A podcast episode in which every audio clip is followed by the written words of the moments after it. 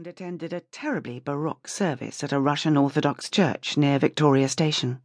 And afterward, Agnes had drunk an astonishing amount of vodka with Dmitri's Russian friends and declared that her life was over. Evidently, she had overcome the worst of her grief since then, for she was the picture of happiness as she swept her niece into a feathery embrace.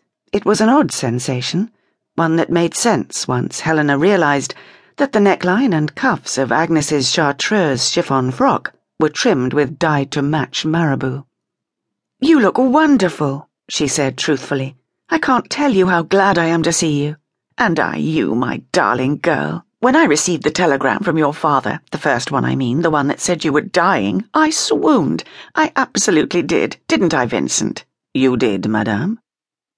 Vincent was her aunt's chauffeur, butler, bodyguard, and confidant, and had been with her as long as Helena could remember. Nearly everything about him was mysterious, from his nationality to his life before Agnes, but his loyalty to her aunt was unquestionable. Hello, Vincent. It's lovely to.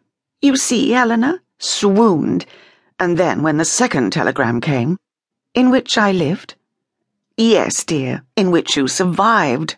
Well, I simply collapsed. I was in bed for days, and Hamish was ever so worried for me, wasn't he? Hamish is still? Oh, yes, Vincent. Hand over Hamish to Helena. I'm sure she'll want to cuddle.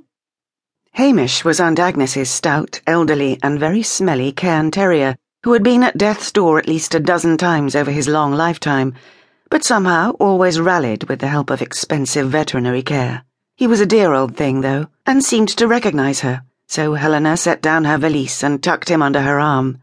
He thanked her with a soft huff, then a gentle belch. The poor dear. His tummy has been giving him such trouble. Vincent, take Helena's bag. You don't have anything else, darling? I have a trunk in the baggage car. Go see to it, Vincent, while we get settled in the car. Hurry now. Agnes took Helena's other arm and guided them to the station exit. The car was idling at the curb, a huge gleaming beast of an open-topped coupe, its interior upholstered from stem to stern in leather that was softer than velvet. Aunt Agnes had never been one for scrimping on luxuries. Vincent returned with the news that the trunk would be delivered that afternoon. So, with nothing to keep them in town, they set off for Agnes's villa.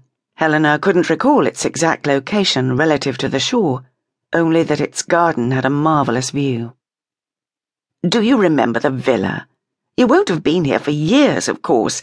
We must throw you a party, something simply wild, and we'll invite all my friends. We'll have such fun together. That sounds lovely, Auntie A, but perhaps not quite yet. Of course, of course. You need to build up your strength, and what better place than here? A little sun will do you such good. Of course, you're terribly pale, but that's true of everyone when they arrive. I mean, poor Peggy Guggenheim looked like a ghoul back in March, and now she's as brown as a walnut. Do you think we can send a telegram to Mamma and Papa to let them know I've arrived? I ought to have said something before we left the station. Never you mind. You can write it out as soon as we get home, and Vincent will drive it down to the post office. He won't mind, will you, Vincent? Not at all, madame. Oh, look, we're here. Welcome to Villa Vesna. Away from the seafront, with its grand hotels and more modest pensions, the residences of Cap d'Antibes were hidden behind whitewashed walls or tall hedges, so Helena had little sense of how her aunt's neighbours lived. The car slowed, turning carefully into a short drive, and drew up by the front door of a square, squat, flat roofed house that charmed her with its pale pink walls and turquoise shutters. Far more striking, though, was the garden which spilled down the hillside in three lushly planted terraces.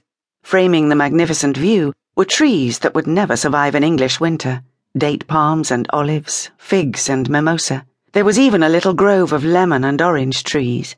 Whitewashed trellises supported tangled vines of clematis, heliotrope, Chinese roses, and bougainvillea while spreading beds of thyme, chamomile, and lavender tumbled over their low stone walls onto undulating pathways of crushed limestone. Birdsong was everywhere, melodic and joyful. Later, she knew, it would be eclipsed by the rising drone of cicadas. Helena, shall we see you settled? We'll do that, then we'll have a late breakfast out on the terrace.